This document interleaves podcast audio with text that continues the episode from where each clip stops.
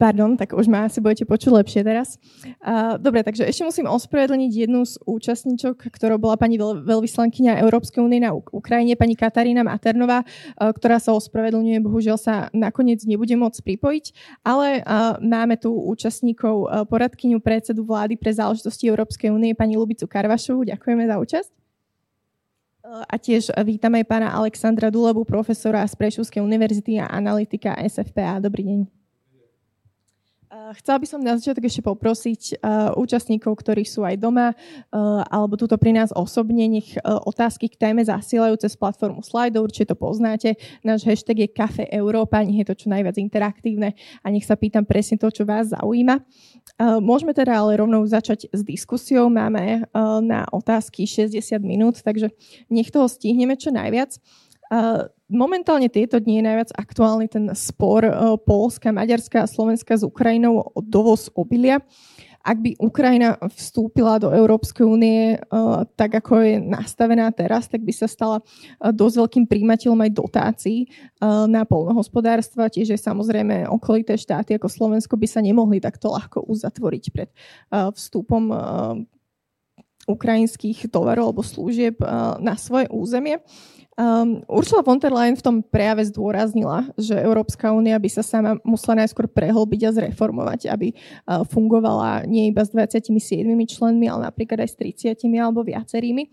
Uh, nás zaujalo napríklad, aj keď sme robili analýzu predvolebných programov, že väčšina politických slovenských strán je za rozširovanie, ale tiež sú proti takejto reforme. Tak možno, pani Karvašová, prvá otázka na vás, že ako by to vyzeralo a či je to vôbec možné, aby Ukrajina alebo aj iné kandidátske krajiny vstúpili do dnešnej Európskej únie?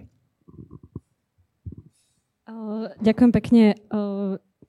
Neviem, či môžem, ale chcela by som zareagovať aj na ten úvod, uh, ktorý je teda momentálne veľmi uh, viditeľný a citeľný aj v médiách, aj vo verejnej diskusii na Slovensku a ten sa týka práve uh, obilia a dovozu produktov polnohospodárskych z Ukrajiny do Európskej únie a aj teda na Slovensko, lebo vnímam, že mnohí sa venujú tejto téme z rôzneho pohľadu. Len doplniť možno kontext, prečo sme tam, kde sme dnes a prečo vôbec túto tému riešime.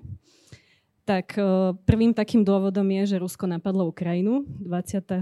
februára 2022 a postupom času v podstate zničilo jeho model e, ekonomiky, ktorý bol do nejakej miery, do veľkej miery by som povedala, závislý od vývozu polnohospodárskych produktov cez more, cez Čierne more, ďalej do tretich krajín, do, na Blízky východ, do Afriky a tak ďalej. Čiže vzájomne veľmi výhodné aj pre krajiny, ktoré uh, sú ohrozené chudobou, sú ohrozené potravinovou nedostatočnosťou a tak ďalej. Čiže toto bol prvý moment.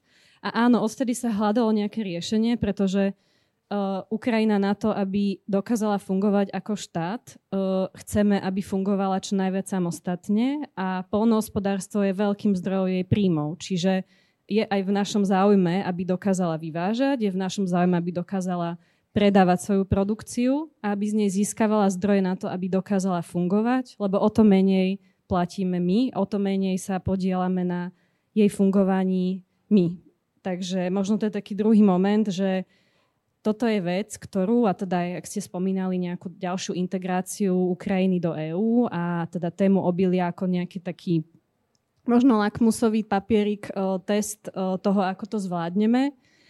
Myslím si, že to riešenie existuje, e, a však sme sa o tom aj, aj so Sašom Dolebom bavili.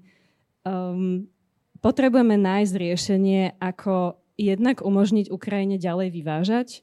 Vieme, že jediné trasy sú cez členské krajiny EÚ uh, polnohospodárskej produkcie. Ideálne áno, Rumunsko, ktoré má prístavy, uh, ktoré má prístup k moru, ale svet nie je ideálny a teda nedá sa spoliehať na jednu jedinú uh, možnosť a jednu jedinú trasu. Čiže potom sú ďalšie krajiny a susedia, ktorí uh, takisto sú schopní prispieť k nejakému tranzitu uh, polnohospodárských produktov cez svoje územia, vrátane Slovenska a ďalej do tretich krajín. My dnes nemáme nejaké udržateľné riešenie, lebo replikovať jednoducho model, ktorý bol pred vojnou uh, pre Ukrajinu s lacnými vývozmi jednoducho tak, že zrazu to isté budeme voziť uh, vlakmi, zrazu budeme voziť uh, kamionmi. Skrátka nebude to úplne fungovať na základe nejakých trhových mechanizmov.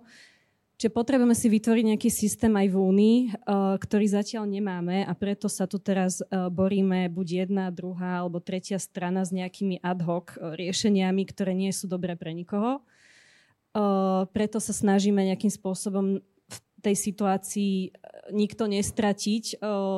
Možno to, čo je nám drahé a vzácne a to je aj polnohospodárstvo. Ale myslím si, že je toho cesta von a že potrebujeme a máme dokonca nejaký návrh riešenia systémového z našej strany, o ktorom sa chceme baviť aj s ukrajinskou stranou, aj s členskými krajinami, ako ten systém vytvoriť tak, aby ten tranzit uh, produktov fungoval Uh, pretože dnes je proste príliš drahý. Čím ďalej od uh, hranice so Slovenskom, tým drahšia produkcia polnohospodárska, tým drahší transport. A toto potrebujeme nejakým spôsobom riešiť, aby sme aj do Talianska, aj do ďalších prístavov dokázali produkciu dostať. Na to budeme pracovať a samozrejme postupom času, keď Ukrajina sa bude integrovať do EÚ, a tu chcem naozaj zdôrazniť, že toto nemá byť ukážka, že ju nemáme integrovať a že teda budeme zahltení uh, ukrajinským obilím. No nie, zvládneme to, že, že to isté si mohli hovoriť mnohé krajiny pred 2004, že budú zavalení uh, lacnou pracovnou silou z našich krajín, že budú zavalení uh, lacnými výrobkami z našich krajín. No nič z toho sa nestalo na konci dňa. Takže niekedy ten strach je možno aj, aj, aj z obavy a z, z nepoznania a sú nástroje, akými vieme postupne integrovať Ukrajinu aj v tejto oblasti a tu nechám Sašu Dulebu možno dokončiť. Ja len doplním pár takých, taký kontext, aby sme trošku lepšie možno porozumeli, že prečo došlo k tomuto konfliktu.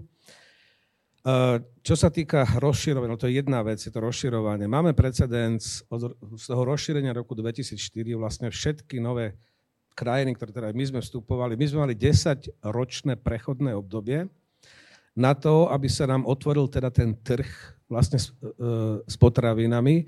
Naši farmári nedostávali dotácie napríklad. Hej. To bolo 10-ročné prechodné obdobie. No až e, v prípade Ukrajiny, ak sa budeme baviť o nejakom vstupe Ukrajiny môžeme sa baviť o, akom, o dĺžke toho prechodného obdobia.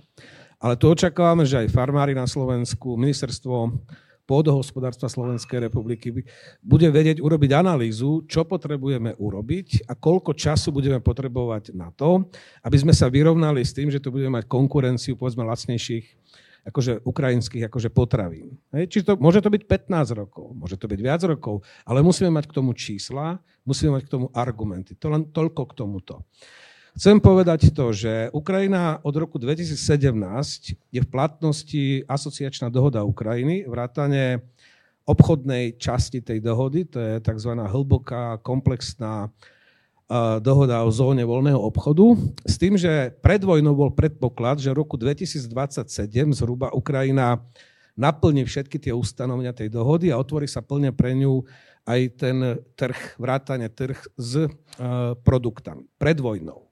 Začala vojna, bolo spoločné rozhodnutie členských krajín, nakoľko viem, aj Polsko, aj Slovensko, aj Maďarsko, aj Rumunsko, aj Bulharsko, podporili, že v tejto situácii potrebujeme pomôcť Ukrajine, tak otvoríme vlastne akože ten trh. Čiže to je výnimočná situácia, spôsobená vojnou, že my sme vlastne otvorili Ukrajine vlastne svoj trh, vrátane trh ako s, s produktami. Ale dohoda bola, že to bude tranzit. V prvom rade tranzit. Nie, že sa to bude predávať akože na území teda členských krajín Európskej únie. No a si myslím, že dostali sme sa do situácie, kde svoj podiel viny má, majú všetci traja aktéry. Aj Európska komisia, aj vláda Ukrajiny, ale aj vláda Slovenskej republiky, pretože ešte na jar tohto roku sa táto otázka otvorila, keď prvýkrát vznikol tento problém.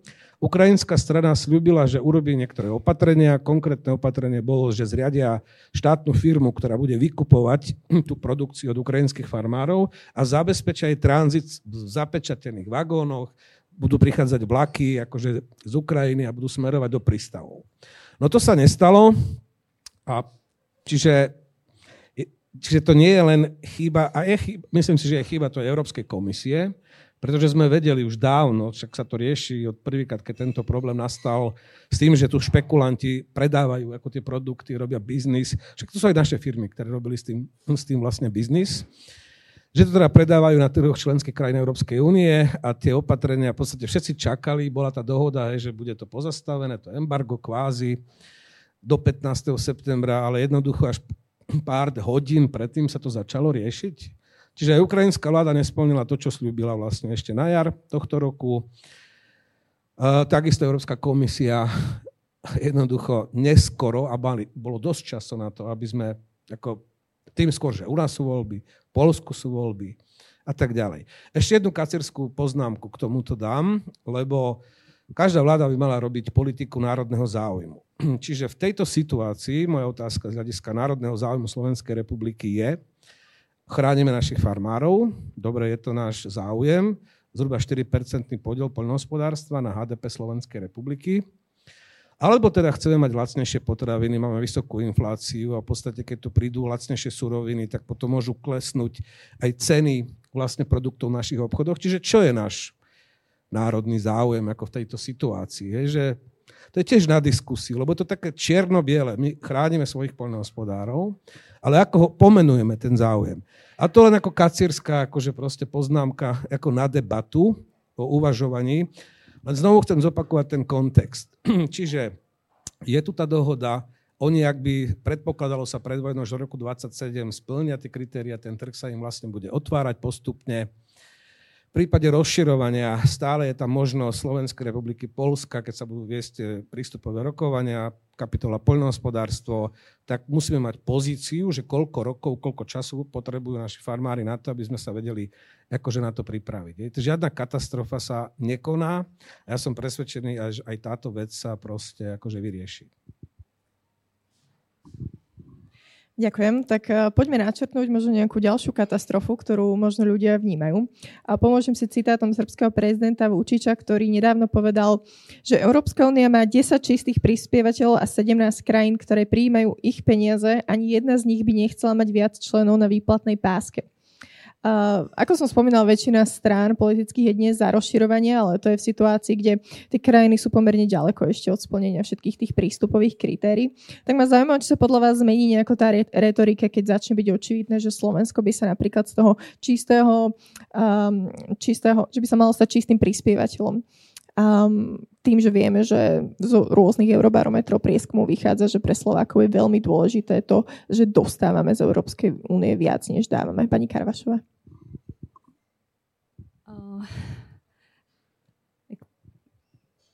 Podľa mňa tá otázka sa dá uchopiť rôzne.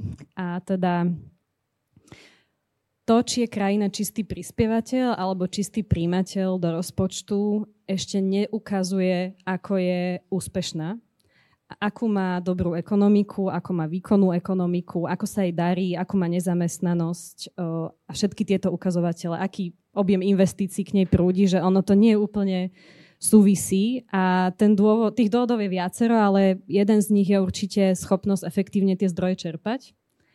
A niekedy darmo budete čistý príjimateľ uh, peňazí, uh, keď uh, na konci dňa zistíte, že nie ste schopní uh, niekoľko miliard uh, z nich za 7 rokov vyčerpať a potom to naháňate na poslednú chvíľu. A áno, niekto môže povedať, že keby to bolo také jednoduché, efektívne čerpať, už by sme na to prišli a že máme s tým problém za každým a už 20 rokov člen stále to isté dookola, ale aj okolo nás sú krajiny, ktoré napríklad nemajú s tým problém.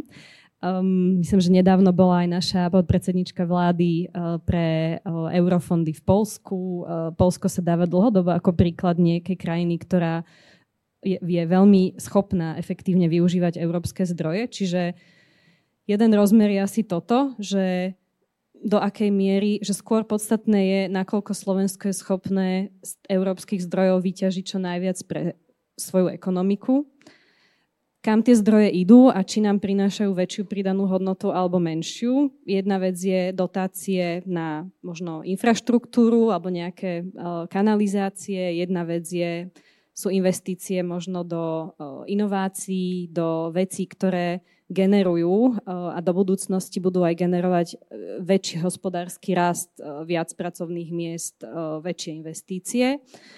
Takže aj o tom toto je a aj na tomto záleží. Čiže aj to rozširovanie ako také, o ktorom od ďalších krajín EÚ 27, teda myslím, že Ursula von der Leyen to nazvala ako, že ideme dokončiť Európsku úniu, že tá únia má byť completed. Takže je tu nejaký unfinished business, niečo nedokončené, čo sa snažíme dotiahnuť a preto nám, a na to nám chýbajú niektoré krajiny z regiónu byť súčasťou.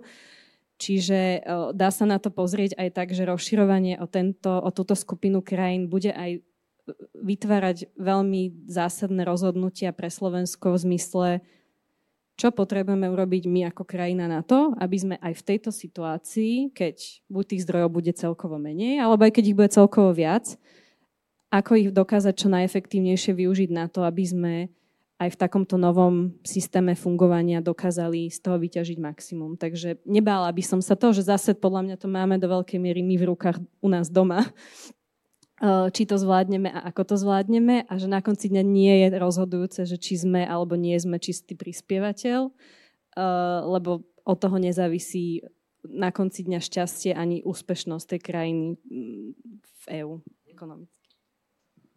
Znovu, veľmi zjednodušený a nepravdivý pohľad, vlastne, že teda 10 nejakých bohatých krajín a ostatní sú na výplatnej páske. To je absolútna hlúposť. A cítim to tej našej debate, že teda je to tá obava, že budeme čistý nejaký prispievateľ, nič nebudeme dostať. To vôbec nie je pravda. Vôbec nie je pravda, že skončia národné eurofondy, alebo eurofondy, že skončia, lebo to je ten argument. Eurofondy existujú, odkiaľ vznikol, odkedy vznikol jednotný trh, máme koheznú politiku a existujú komunitárne programy Európskej únie, ktoré môžu čerpať subnárodní aktéry. To znamená regióny, mesta, obce, univerzity, firmy, mimovládky za určitých pravidiel, ktoré sú pre všetkých. Ja by som veľmi rád urobil analýzu, že koľko čerpajú dáni, ktorí sú povedzme čistý placa do rozpočtu Európskej únie a koľko ide do Dánska týchto eurofondov, ktoré čerpajú nevlády. Skončia sa vládne euro, národné eurofondy, ktoré distribujú vlády a ako povedala Lubica, nie je úplne šťastne, povedzme v našom prípade, že sa nám to ako nedarí. To je len veľmi úzky segment akože tých eurofondov.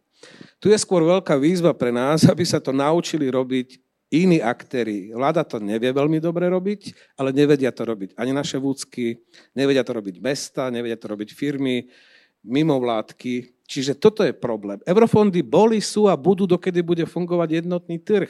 Len sa zmení spôsob akože čerpania. Ja som presvedčený, že možno oveľa viac peňazí ide do týchto krajín, ktorí sú akože kvázi netto placami do európskeho rozpočtu, tým, že majú proste šikovné regióny, administratívy a si vedia tam čerpať tie regióny. Toto nás čaká.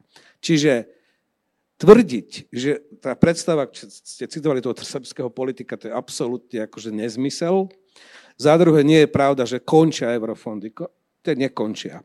A tu chcem povedať ešte jednu vec, zacitujem, to je taká analýza, ktorú som čítal nedávno, to je Brookings Institute, ktorý robil analýzu, že čo by to urobilo s národnými eurofondami, čiže tie, ktoré idú do tých oprávnených krajín, ak, ak tam vstúpi Ukrajina, Moldavsko plus proste všetky tie e, západobalkánske krajiny, aj Gruzínsko, tak jednoducho nie je pravda, že Slovensko by bolo na nule, ak vychádzame z dát za rok 2023. To znamená HDP na e, vlastne jedného obyvateľa plus tie kritéria, ako sú nastavené na prerozdeľovanie vlastne tej koheznej politiky je časti cez národné eurofondy pre krajiny, ktoré sú pod tým priemerom, čo sme aj my, tak momentálne je náš podiel na tých národných eurofondoch 3,3% po veľkom rozšírení, ak neberieme Turecko, ktoré je tiež kandidátska krajina, ale všetky tie ostatné, ak by vstúpili, čiže hovoríme vlastne o šiestich balkánskych a troch troch východoeurópskych krajinách,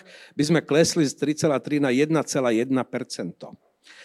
Jediné tri krajiny, ako títo tzv. noví členovia, čo sme vstupovali po roku 2004, Česká republika, Cyprus a Estónsko by išli na nulu.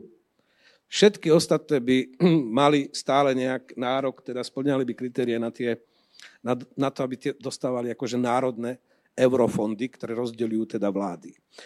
Čiže ani to nie je pravda, že to rozšírenie pri týchto dátach, ktoré sa môžu zmeniť samozrejme, ale rok 2023, eh, že by sme úplne prišli o tie národné eurofondy, ale to je nie podstatná vec. Podstatná vec je, že my musíme naučiť naše kraje, mesta, obce, firmy, mimovládky pracovať s komunitárnymi programami, ktoré sú určené pre všetkých, všetkých subnárodné subjekty, nielen teda, ktoré sú súčasťou jednotného trhu. To je Švajčiarsko, Norsko, Island, Liechtensteinsko a podobne.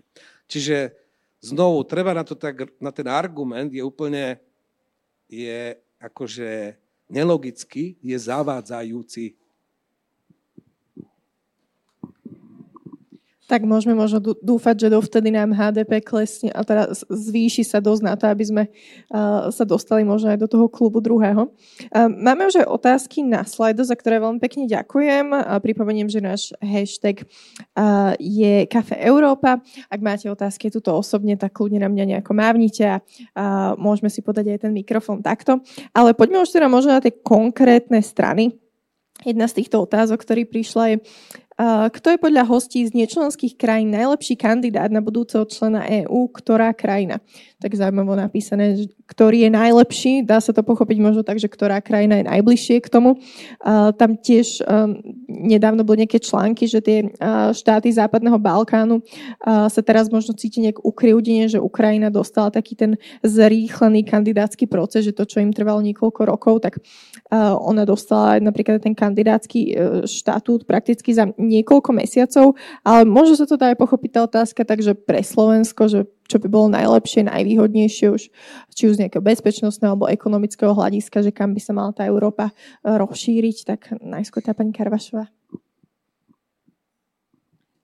Uh, tak jediná krajina, s ktorou, teda z týchto kandidátskych krajín uh, Slovensko susedí je Ukrajina. Takže, takže je veľký predpoklad, že sa nás práve integrácia Ukrajiny bude najviac dotýkať a to teda aj v praxi, aj v praktickom ohľade integrácia do jednotného trhu, eh, budovanie nejakej infraštruktúry. A mm, so Sašom sme sa často bavili o tom takom efekte hranice medzi eh, členskou krajinou a nečlenskou krajinou, teda pred 2004 to bolo Rakúsko-Slovensko a teda čo sa stalo s východnými regiónmi Rakúska potom, ako Slovensko vstúpilo do EÚ a aký rozvoj tam nastal aj ekonomicky. Hovorím o Heinburgu, Kice, celom, celom uh, Niederösterreich regióne, takže, ktorý teda začal už v 90. rokoch, a, ale bol práve spôsobený takým tým uvoľnením ekonomickej výmeny, obchodu, rozvoja regiónu. Čiže takéto niečo by nás pravdepodobne čakalo aj vo vzťahu k Ukrajine, na východ od Bratislavy a vo východných regiónoch Slovenska, ktoré sú jedni z najchudobnejších a kde ten, tie regionálne rozdiely sú naozaj obrovské a kde je snaha, teda teraz posledne aj pritiahnuť veľké investície. Napríklad všetci sa potešili automobilke Volvo, ktorá teda bude vyrábať elektrické auta. Na východe len všetko a myslím si, že aj automobilka Volvo vníma nejaký kontext a nejakú perspektívu vývoja eh, aj geopolitického tak, že sa spolieha do nejakej miery na to, že tá hranica medzi Slovenskom a Ukrajinou bude funkčná v zmysle obchodu, v zmysle rôznych ďalších investícií, pracovnej síly že tam vznikne nejaký taký regionálny hub, ktorý nebude končiť hranicou Slovenska, alebo pokračovať aj za hranice Slovenska a to môže obrovsky pomôcť práve východu našej krajiny, ktorý by to veľmi potreboval a veľmi, myslím, by sa mu zišlo, aby, aby sa infraštruktúra tam ďalej budovala práve vďaka tomuto. Takže nehovorím, že tie najlepšie pripravení, nenajlepšie pripravení kandidát, že myslím, že každý bude mať svoju nejakú cestu a trajektóriu, ktorú a bude si ten vstup musieť na konci dňa zaslúžiť. Nemyslím si, že Ukrajina že to bolo vyslovene zrýchlený kandidátsky štatút kvôli tomu, že Ukrajina vďaka aj to, čo spomínal Saša, x rokov predtým už pracovala dosť intenzívne na európskych politikách, aj pravidlách a nezačínala od nuly. Hej. Čiže 2022 nebol prvý deň, kedy Ukrajina mala záujem o vstup do EÚ a teda veľmi intenzívne sa napriek žiadnemu prísľubu už na ňo pripravovala. Takže, takže z môjho pohľadu takého národného slovenského záujmu určite Ukrajina ekonomicky uh, veľmi dôležitá, aby sme to zvládli. Geopoliticky, alebo tá z hľadiska nejaké bezpečnosti v našom regióne, myslím, že Balkán jednoznačne tiež, že, že, že tieto krajiny potrebujeme, aby boli súčasťou uh, nejakého mierového projektu a tým zatiaľ na teraz je iba Európska únia. Súhlasím s tým, čo povedal Lubica, nebudem to opakovať. Ja si myslím, že európska integrácia Ukrajiny predstavuje dodatočný impuls pre ekonomický rozvoj Slovenskej republiky, hlavne východného Slovenska, vyrovnávanie regionálnych disparít. Je to dlhodobo v záujme Slovenskej republiky dosiahnuť to, aby Ukrajina bola stabilná, bezpečná, demokratická krajina, integrovaná do Európskej únie. Keď pomáhame v tomto procese Ukrajine, pomáhame sami sebe. Čiže tak úplne podpisujem. Toto sme videli nielen tu na prípade akože Burgenland a tak, ale ten efekt je všade po tých hraniciach nemecko-polských, nemecko-českých, česko-rakúskych a všade, kde vlastne tá hranica sa menila, tak jednoducho to pomohlo tým susedným. Tí boli najväčší vlastne akože príjimateľ, alebo teda výťazí ako toho roz, rozširovania. Čiže ten efekt tu má svoju logiku Dá sa to ukázať na číslach. My tento efekt, prečo keď sa zopakoval už x krát, musí sa zopakovať aj tu. Tam priestor je. Košice rastú, akože to je skutočne pozitívne a myslím si, že to, že idú investície, to, čo si povedala, na východ Slovenska, to je práve v súvislosti s tým, že bola podpísaná asociačná dohoda, že Ukrajina ako sa integruje. A chcem, ja som robil analýzu tej asociačnej dohody Ukrajiny aj tej jej obchodnej časti. V podstate oni už roku Začali to implementovať 2014 reálne systematicky. Oni vlastne už implementovali takmer, ale aproximovali takmer 70% aký komunitér, obchodného, ekonomického aký komunitér. Čiže tá krajina nie je že nie úplne akože nepripravená, ale je pravda, že členstvo znamená harmonizáciu. Je rozdiel medzi aproximáciou a harmonizáciou, pretože aproximácia približovanie a členstvo vyžaduje 100% prebratie aký komunitér, čiže to bude treba vlastne urobiť revíziu už toho, čo urobili, ale to si myslím, že je zvládnutelné. Tá krajina urobila strašne veľa preto. Hovoriť o tom, však možno si prečítať e, reporty Európskej komisie, že ktoré krajiny, ako sa darí Čierna hora celkom úspešne, alebo aj sú iné krajiny, ktoré sú úspešné, uvidíme. Toto nie je o tom, že teraz my riešime len to rozširovanie. My, táto vojna znamená, že my to, čo povedala Ursula von der Leyen, my potrebujeme dokončiť Európsku úniu a nemáme na výber. Lebo tak funguje Európa. Tu chcem uvedieť príklad, hej, veď Portugalsko, Španielsko, Grécko, ešte v 70. rokoch tam boli vojenské chunty, totalitné režimy. Ako to, že vlastne stabilizácia týchto krajín prešla cez rozšírenie, toto vlastne znamenalo vytvorenie aj tých kohezných fondov. Koheznej, akože, koheznej politiky ako takej. Ukázalo sa, že to funguje. Dnes sú to, dobre, Gréci mali problémy, dlhová kríza a tak ďalej, ale dostali sa z toho, chvala pánu, teda najvyššiemu. A funguje to celé. Po vojne v Juhoslávii, hej, tie stabilizačné asociačné dohody s krajinami Západného Balkánu boli podpísané po tejto vojne. Ako tu znovu máme takú reakciu, EU nevie, ako riešiť tie veci ako inak, ale ak chcete byť stabilnými krajinami, demokratickými, proste transparentnými, normálnymi európskymi krajinami, musíte sa stať členom klubu. A Ursula von der Leyen to v tom svojom prejave pomenovala, že dokončíme ten projekt. Nerobili by sme to, ak by tá vojna nás do toho doslova akože neprinutila, ale my nemáme inú možnosť, ako bola vlastne tá tá prvá vlna teda rozširovania tých chudobnejších krajín, juh Európy, tie 80. roky, to bola doslova reakcia na 70.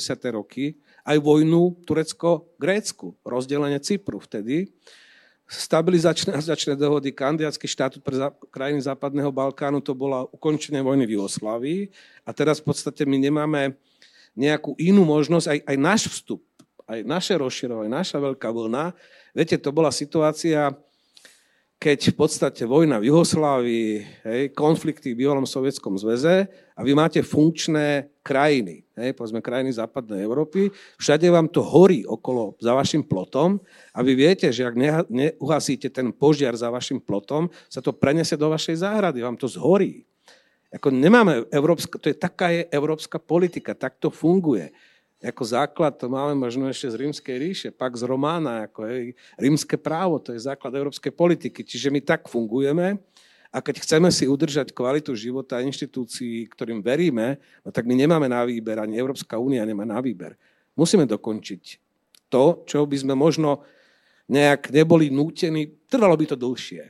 Hej? Tie asociačné boli podpísané, Ukrajina, Moldavsko, Gruzínsko, asociačná trojka, oni by pokračovali. V roku 27 Ukrajina by získala možno štatút, ak by nebola tá vojna ako Norsko, Island alebo Lichtensteinsko, to znamená, že vlastne bola súčasťou jednotného trhu, nejaký obmedzený prístup k inštitúciám, tak ako fungujú Nóri napríklad z EU. čiže mali by sme takýto nejaký model, bola by otázka času, že kedy by sa stala členom už potom, hej, keď už by splnila vlastne ako kritéria. Tá vojna samozrejme bola takým faktorom, ktorý my na to musíme reagovať. Nedá sa vrátiť čas, nemôžeme sa vrátiť pred vojnu. Nie, vojna začala, my musíme nájsť politiky, ktoré stabilizujú východnú Európu, ktoré zminimalizujú naše budúce možné náklady, ak by sme to neurobili. My nemáme na výber a myslím si, že druhá väčšina členských krajín, lídrov jednoducho to jednoznačne chápe a toto je výsledkom ale zároveň musí byť reforma inštitúcií, pretože tá skupina týchto krajín, ak by teraz vstúpila zajtra, no tak EÚ nie je momentálne pripravená ich absorbovať. Ani v inštitúciách, ani z hľadiska fungovania rozpočtu, ani, ani tie predvstupové fondy, povedzme pre Ukrajinu, Moldavsko, Gruzínsko, nie sú v terajšom vlastne tej sedemročnej perspektíve finančnej. Preto EU vlastne žiada teraz navýšenie rozpočtu o 68 miliard. Z toho 50 miliard by vlastne mala, mala byť Ukraine Facility, alebo nástroj pre Ukrajinu, kde sú už aj tie predstupové fondy. No a potom ešte iná vec, je tu príležitosť, ktorá sa už nemusí zopakovať. Všetci donory do povojnovej obnovy Ukrajiny, Japonsko, Austrália, Nový Zéland, Singapur, Južná Korea, súhlasia s tým, že európska integrácia Ukrajiny je faktorom udržateľnosti jej rozvoja a oni chcú investovať do jej rozvoja. Sú pripravení investovať vlastne aj to, čo by normálne možno malo ísť z rozpočtu Európskej únie v rámci povojnovej obnovy Ukrajiny. Čiže sa nám môže stať, že v podstate teraz sa nám na to, čo inak by sme museli riešiť len z rozpočtu EÚ, budú skladať aj krajiny, ktoré vôbec nie sú členmi EÚ ktoré sú úplne tak geograficky akože niekde inde, ale chápu, že toto je nevyhnutné, aby tá krajina bola stabilná a bezpečná. Ďakujem veľmi pekne, nadviažem teda na tú tému obnovy Ukrajiny. A ďakujem veľmi pekne za otázky, ktoré posielate na slajdo, hashtag Café Európa. Um, je to teda otázka, že aký vplyv môže mať um, Slovensko na rozširovanie uh, EÚ o ďalšie členské krajiny. Uh, pani Karvašová, ja viem, že vy ste vyhlasovali výzvu pre slovenské firmy, ktoré sa mohli zapojiť do uh, obnovy uh, Ukrajiny, tak možno ako išla tá výzva a či boli nejaké, uh, či boli nejaké uh, problémy prípadne? Saša dola babo bližšie k týmto aktivitám, ktoré sa týkali povojnovej uh, Ukrajiny, alebo teda snahy o zapojenie biznisu uh, nášho, tak dávam ti slovo. Povedz skrátke asi, že ako to Ako nie je to tajomstvo, ale uh, poviem to takto, že keď bola prvá konferencia medzinárodná k obnove Ukrajiny v Lugáne v júli 4. júla 2022, v zápäti na to vlastne predseda vlády Eduard Heger, ktorý zorganizoval stretnutie s strešnými organizáciami podni- zamestnávateľských združení, podnikateľských združení, kde ich vyzval, že teda ak máte záujem o zapojenie do obnovy Ukrajiny, tak návrhnite, že čo ponúkate, ako vidíte svoju účasť. K dnešnému dňu môžem povedať, že sa prihlásilo cez dotazník, ktorý je zverejnený na webe na úradu vlády Slovenskej republiky. Uvidíte ho hneď, keď si dáte otvoríte webovú stránku úradu, tam je na pravej strane aká rubrika dotazník, zapojenie slovenských subjektov do obnovy, ak na to kliknete, tak veľmi jednoduchý dotazník. E, prihlásilo sa 340 e, organizácií, z toho 297 firiem. A musím povedať, že tá ponuka je veľmi kvalitná ak by som začal od toho, že odmiňovanie, hej, to je prvá vec, ktorú bude treba urobiť vlastne, lebo tá krajina je strašne zaminovaná na to Slovensko. Máme firmy, ktoré vedia, to nie je len výrobca Boženy, ktorá je najznámejšia, ale sú ďalšie firmy, ktoré vedia vlastne poskytnúť služby v tejto oblasti. Čistenie vody, pôdy, hej, vzduchu, rôzne monitorovacie systémy a tak ďalej a tak ďalej. Poviem to takto, že tá ponuka tu sme je štrukturovaná podľa toho, čo predstavil predseda vlády Ukrajiny Šmihaľ vtedy v Lugane, 24 sektorových oblastí. My máme na každú sektorovú oblasť relevantnú ponuku. No a teraz je samozrejme otázka, ako to sprocesovať, pretože je vojna, sú veľké rizika, súkromné banky alebo nejaké poisťovacie spoločnosti vám proste nepoistia ak tam urobíte nejakú investíciu. Čiže pripravujú sa aj finančné mechanizmy, nebudem hovoriť o detailoch, pretože stále je to v procese prípravy, akým spôsobom vlastne to sprocesovať, lebo jednoducho je jasné aj na úrovni Európskej únie, že to musia byť vládne garancie. To znamená, že jednoducho momentálne súkromné e, banky to nebudú, nebudú proste poisťovať rizika v súvislosti s nejakou investíciou v Ukrajine, v krajine, kde je vojna. Hej? Takže jednoducho je tu veľká vôľa, hovorím, to je 50 miliardový balík Európskej komisie, ktorý je na 3 rok 2004-2027, kde takisto gro tých peňazí budú peniaze na poistenie investícií, čiže na gar- garancie. To znamená, že čiže bude jeden veľký balík, len stále je to v procese. Je dôležité, že máme zmapovaný ten záujem tie organizácie, prihlásili sa mimovládne organizácie, tam 20 mimovládne nejaké mest, dve, dve vúcky sa prihlásili, 8 miest sa prihlásilo, dokonca niektoré verejné inštitúcie a tak. Uh, povedzme ako URSO napríklad, hej, že sú pripravení pomôcť reformami v oblasti regulácie, ako nastavenia trhu s energetikou. Čiže máme jednu kvalitnú ponuku, s, ktor- s ktorou vlastne rokujeme aj s vládou Ukrajiny, že toto je potenciálne to, čo Slovensko vie, čím je Slovensko prispieť.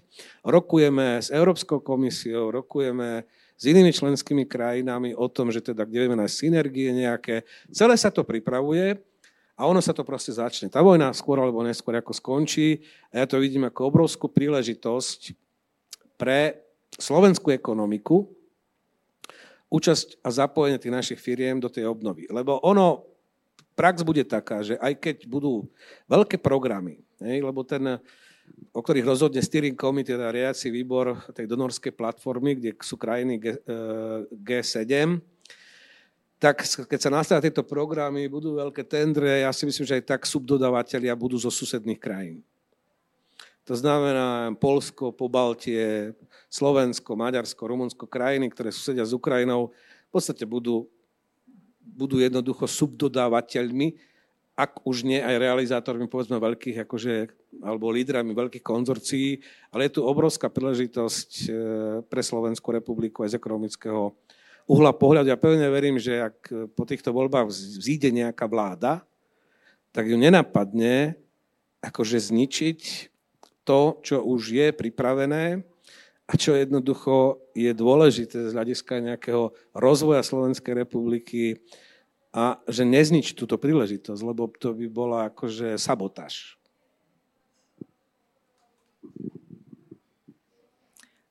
Áno, takže vyzývame voliť samozrejme o týždeň. Ďalšia otázka, ktorá je na slade, sa týka právneho štátu. Každý spolok je len tak silný ako jeho najslabší člen. A vieme, že momentálne tá otázka právneho štátu sa veľmi rieši v súvislosti s Maďarskom aj s Polskom.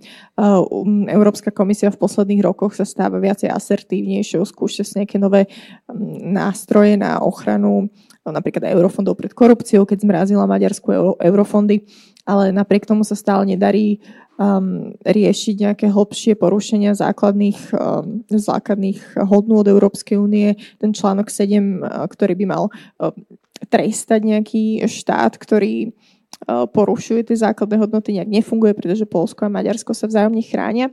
Tak či je Európska únia pripravená na ďalších členov, keď sama nemá úplne pod kontrolou všetkých svojich členov, s tým, že napríklad možno Maďarsko teraz, keby vstupoval ako kandidátska krajina, tak by nad ním tiež vysel taký podobný otáznik pri právnom štáte ako pri viacerých kandidátskych krajinách. Pani Karvašová.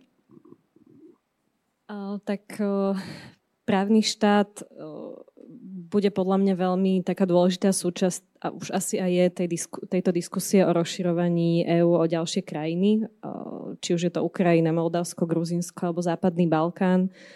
Nemyslím si, že bude vôľa sa tejto témy vzdať, aj keď vieme, že viaceré z týchto menovaných krajín to nemusia vnímať nutne pozitívne a niekedy to môže pôsobiť aj taký keby nátlak na krajiny v regióne Západného Balkánu, teda že im hovoríme, čo majú robiť a ako to majú robiť a právny štát a nutíme ich do reforiem justície a súdnictva a boja proti korupcii a nevždy to je v tých krajinách jednoduché dosiahnuť, závisí to od toho, ako máte vládu, väčšinu, čo, vám, čo dokážete presadiť, čak asi to poznáme aj u nás.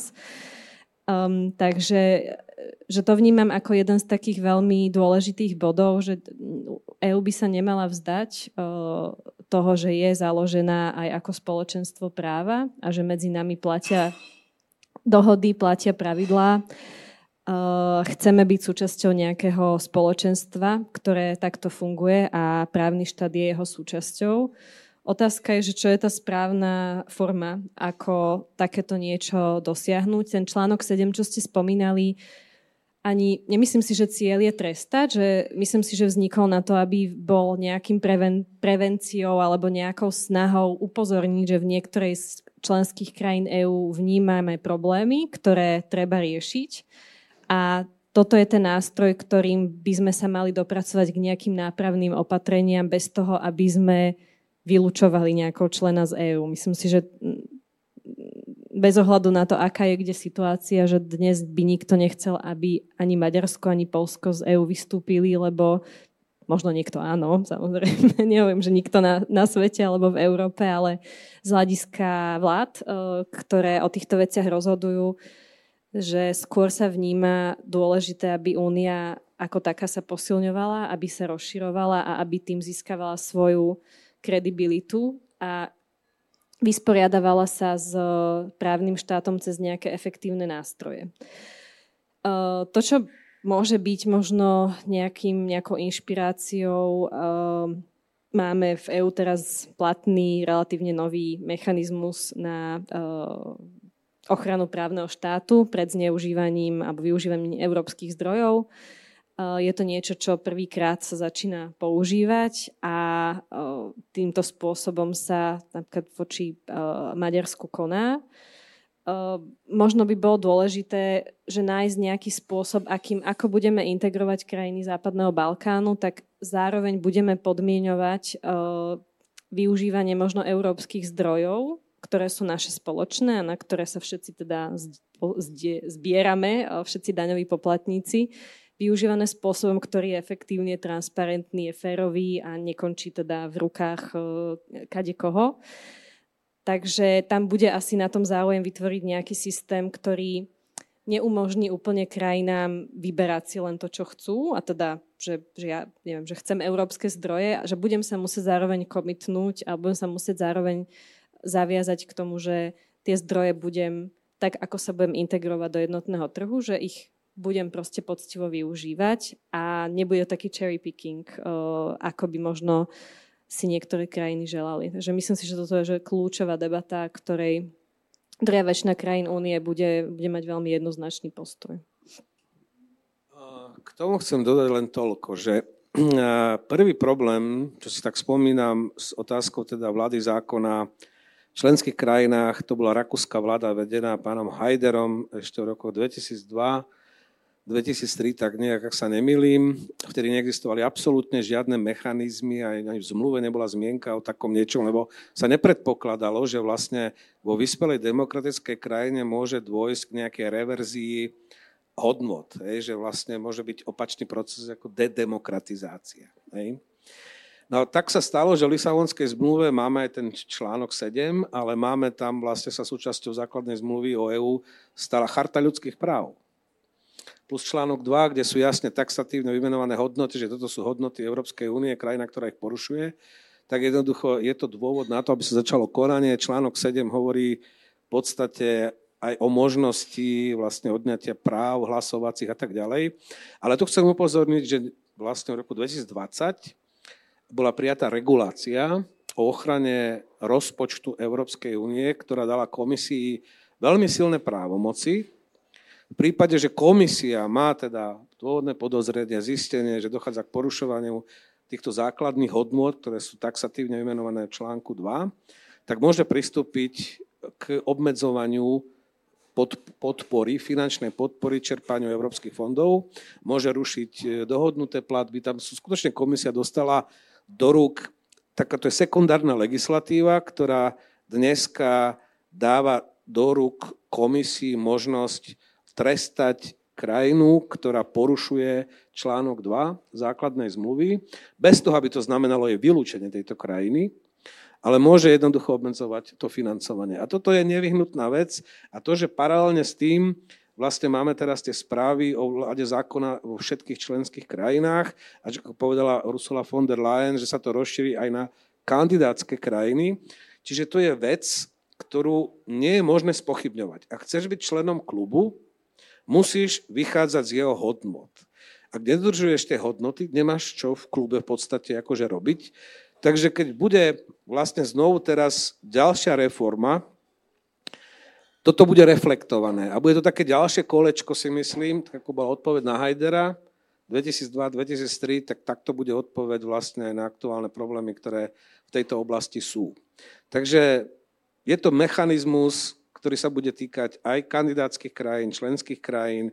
Je vypracovaná spoločná metodológia, ak bolo všetkým jasné, čo znamená fungovanie vlastne tej vlády zákona. Takže toto je pozitívny proces.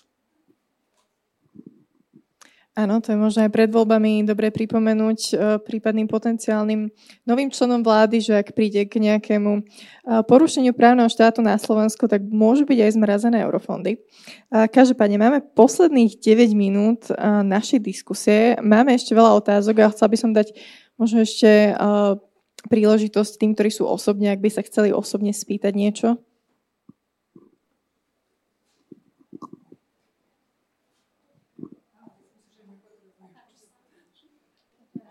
Dobrý deň, prajem. Moje meno je Pisová, ja som zo Sociologického ústavu SAV. Ja by som mala na vás, pán doktor Duleba, jednu otázku v kontexte toho, čo ste predtým hovorili o tom, že teda treba uzatvoriť alebo nejak dokonať ten proces integrácia Európskej únie. Mňa by zaujímalo, ako vidíte pozíciu Turecka. Pretože zachytili sme, myslím, viacerí minulý týždeň to vyjadrenie tureckého prezidenta o tom, že začínajú byť veľmi nervózni z toho, že stále sú v tej predsieni čakateľskej a že teda keď teda Európska únia nás nechce, takže my sa s ňou môžeme aj rozísť. Myslím si, že to je veľmi varovné vyjadrenie, pretože dneska je Turecko naozaj veľmi dôležitý hráč vo viacerých smeroch, takže nebolo to tu spomenuté. Tak by ma zaujímalo, že ako, ako to vy vidíte. Ďakujem.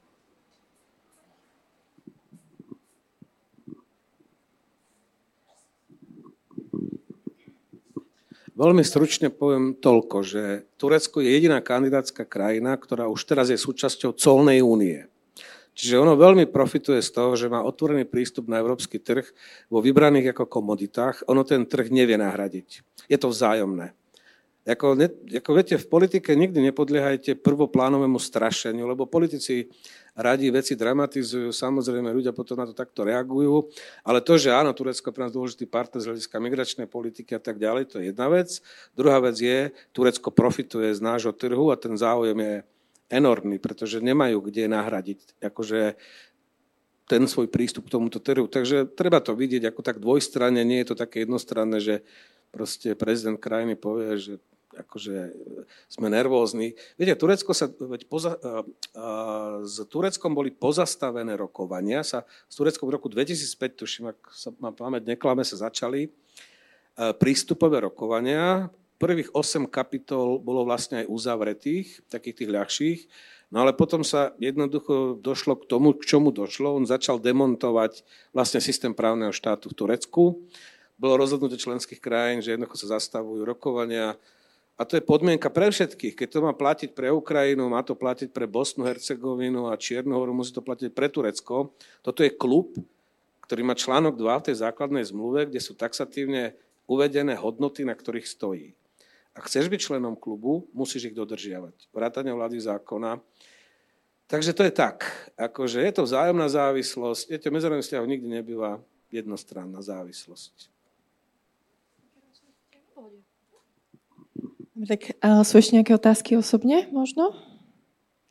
Ak nie, tak ja sa ešte spýtam niečo, čo mňa zaujalo tiež nedávno.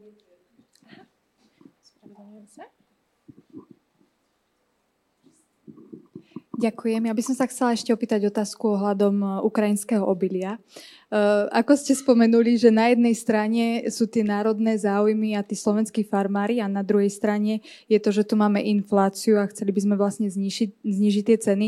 Ja by som sa chcela opýtať na ten e, zdravotný aspekt pri konzumácii vlastne ukrajinského obilia, že či je ten strach opodstatnený, keď sa hovorí o tých chemikáliách a pesticídoch.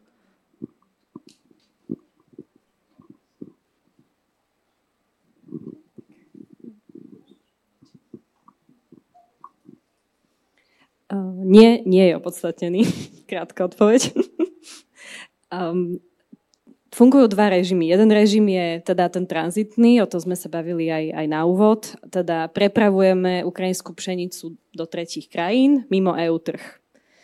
Uh, tento typ pšenice nemusí splňať samozrejme štandardy, aké má EÚ, lebo EÚ má extrémne vysoké štandardy pri používaní pesticidov, rôznych typov chemikálií. Čiže tento typ pšenice, ktorý je určený pre iné trhy, eh, Middle East, eh, Blízky východ, Afriku, ktorá má svoj vlastný režim, eh, v zásade prechádza cez toto územie a nemá tu zostávať. Môže sa stať cez nejaké špekulácie, neviem aké nelegálne možnosti, že tu tá pšenica ostane cez nejakých súkromných nákupcov, priekupníkov, kohokoľvek, že v každom odvetví fungujú aj takíto ľudia. A potom je dovoz ukrajinskej pšenice alebo produktov do EÚ trhu. To chcem pripomenúť, že pred vojnou to nefungovalo tak, že tu bolo nula produktov z Ukrajiny a teraz sú tu všetky produkty z Ukrajiny. Že pred vojnou to fungovalo tak, že boli kvóty a na každú oblasť od medu cez vajíčka po kade čo ste proste mali kvotu, ktorú Ukrajina niekedy vyčerpala v januári, niekedy vo februári, niekedy proste za dva mesiace prvé vyčerpala a už zvyšok roka nemohla dovážať. Ale vždy mala možnosť dovážať do únie, len mala obmedzené množstva. A tie veci, ktoré sa dovážali do únie, museli splňať štandardy zdravotné, lebo všetky prechádzajú fitosanitárnymi kontrolami. My sme nielen šengenská hranica únie, ale teda aj hranica do jednotného trhu, čiže vlastne my vykonávame tie kontroly, ktoré musia dať ten štempel, že to, čo cez tú hranicu prejde a má v únii zostať, je rovnako kvalitné a rovnako bezpečné ako hoci čo iné, čo tu predávame. A to platí nielen pre Ukrajinu, to platí pre Spojené štáty, pre Koreu, pre akúkoľvek inú tretiu krajinu. Takže možno niekedy sa tieto dve veci zmiešavajú, nie sú možno úplne zrozumiteľné ani v médiách, aj, aj, aj sa niekedy zamotajú a potom možno z toho vyznieva taká tá obava o zdravie. Uh, ale tak dúfam, že sa mi to trošku podarilo vysvetliť, že nie je na mieste, že netreba sa báť. Ja len pre úplnosť dodám, lebo vtedy vlastne bol zverejný ten prípad, že naša potravinová inšpekcia vlastne zistila akože nejaké problémy s nejakou zásielkou tej ukrajinskej pšenice, ale to bol jediný prípad. Ako Česi robili v rovnakom čase akože kontroly Poliaci a iní a iní tú závadnosť, ani, ani opakovania, keď sa robili potom tie kontroly u nás, tak nebola zistená závadnosť. Áno, no to z nejakého toho PR hľadiska to malo také nešťastné načasovanie, že zistila sa tam nejaká závadnosť v tom jednom, v jednej dodávke a v tom istom čase už aj Polsko, Maďarsko už mali záujem zrušiť tie dodávky, Slovensko sa k tomu nejako tak pripojilo a potom už bohužiaľ táto uh, zlá, zlá reklama už plinie k všetkému tomu obiliu z Ukrajiny. Uh, tak to už asi pomaly bude aj všetko z času, ktoré máme na dnešnú diskusiu. Ja teda veľmi ďakujem za otázky ľuďom, ktorí nás pozerajú online. Ďakujem veľmi pekne aj za otázky, ktoré ste nám povedali tu osobne. Mrzí nás teda, že bohužiaľ pani Maternová sa k nám nemohla pripojiť, ale ďakujem veľmi pekne pánovi Dulobovi a pani Karvašovej za vašu prítomnosť. Ešte by som raz chcela poďakovať organizátorovi a teraz zastúpeniu Európskej komisie na Slovensku a spomeniem teda, že aj partnery Café Európa sú RTVS, Rádio, FM a Denník SME. Ďakujem teda veľmi pekne a prajem ešte príjemný večer.